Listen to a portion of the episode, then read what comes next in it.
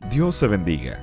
Yo soy el pastor Rubén Rincón y te invito a que me acompañes a viajar a través de uno de los salmos más fascinantes y completos de toda la Biblia, el Salmo 119.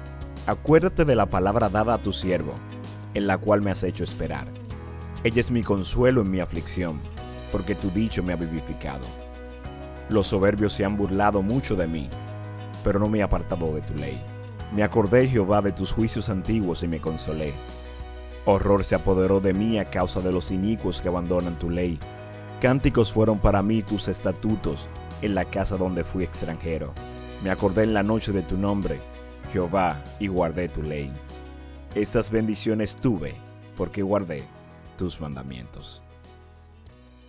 Las referencias bíblicas como Filipenses 4:13, Salmos 27:1, Salmos 23, Jeremías 29.1, Salmo 91, Mateo 5 y Mateo capítulo 6, que nos muestra la oración del Padre Nuestro, son de las citas bíblicas más populares entre cristianos y no cristianos. En muchas ocasiones, hemos cometido el error de hacer de estos populares versículos frases célebres, que sin conocer el contexto en el cual fueron pronunciadas, la aplicamos a nuestra vida como la anestesia a nuestra ansiedad y preocupación. Aunque, mal utilizados o no, estos pasajes son la palabra de Dios, inspirados por el Espíritu Santo, para guiar al hombre al conocimiento de Dios. Aunque de la forma en que nos acercamos a la Biblia y usamos su contenido, habla mucho de lo que creemos, que bien pudiera ser cualquier cosa, y lo que buscamos, que también pudiera ser cualquier cosa, la Biblia tiene el poder de transformar el corazón del hombre y hacerle ver, no solo varias de sus páginas, sino el mensaje completo, el mensaje de que Dios salva pecadores. El pasaje de hoy nos habla de la función de la ley como consoladora en tiempos de aflicción y soledad. En nuestro andar en el Señor experimentamos multitudes de pruebas y circunstancias difíciles que atentan con nuestra estabilidad espiritual. Sentimos lejanía por causa de errores que hemos cometido o desprecio por la actitud de las personas a nuestro alrededor. Y la tentación más fuerte que muchas veces tenemos es el pensar que las cosas han de ocurrir en nuestro tiempo y a nuestra manera.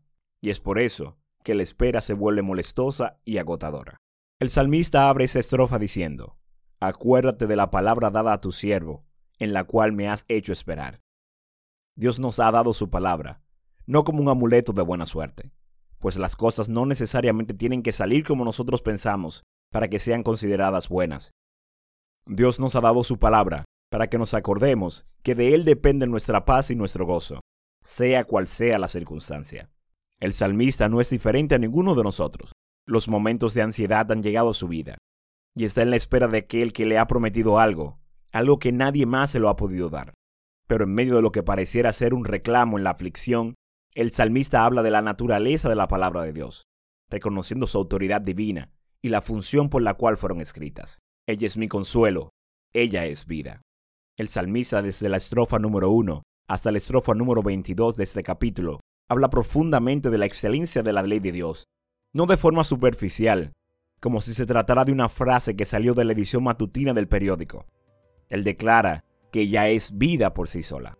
Muchas veces, nuestro corazón desmaya a causa de aquel líder que parecía ser el más íntegro, el más espiritual, pero que se apartó de la palabra de Dios.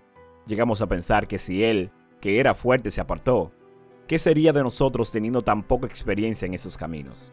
Algo que debemos entender es que la palabra de Dios no fue dada para los expertos y los más dotados, sino para los simples, para los que reconocen su ingenuidad y con humildad de corazón buscan a Dios. Es muy doloroso ver a un líder caer, pero es un consuelo saber que hubo un líder que nunca cayó, y ese fue Cristo, aquel varón que no anduvo en consejos de malos, aquel limpio de manos que sus ropas nunca fueron sucias por el pecado de este mundo. Muchos serán los que abandonarán el camino de Dios, los que sentirán que su vida es más fácil, pero no hay bendición fuera de Dios. No hay otro camino que conduzca a la salvación que no sea el camino que Dios ha marcado en su palabra. Y ese es nuestro consuelo en esta tierra en la cual somos extranjeros. Cantemos, glorifiquemos el nombre de nuestro Señor por medio de su palabra, que aunque manda de nosotros ser perfectos en sus caminos, también nos recuerdan que aunque somos incapaces de ser perfectamente fieles a Él, Él es perfectamente fiel a nosotros. Él nos ha dado a Cristo, el varón perfecto, en quien tienen vida y paz todos los que en Él han puesto su confianza. Dios, gracias. Gracias por tus palabras. Gracias porque si no fueran por ellas, andaríamos extraviados y sin consuelo. Guarda nuestro corazón y permítenos ser de testimonio a otros. En el nombre de Cristo Jesús. Amén y amén.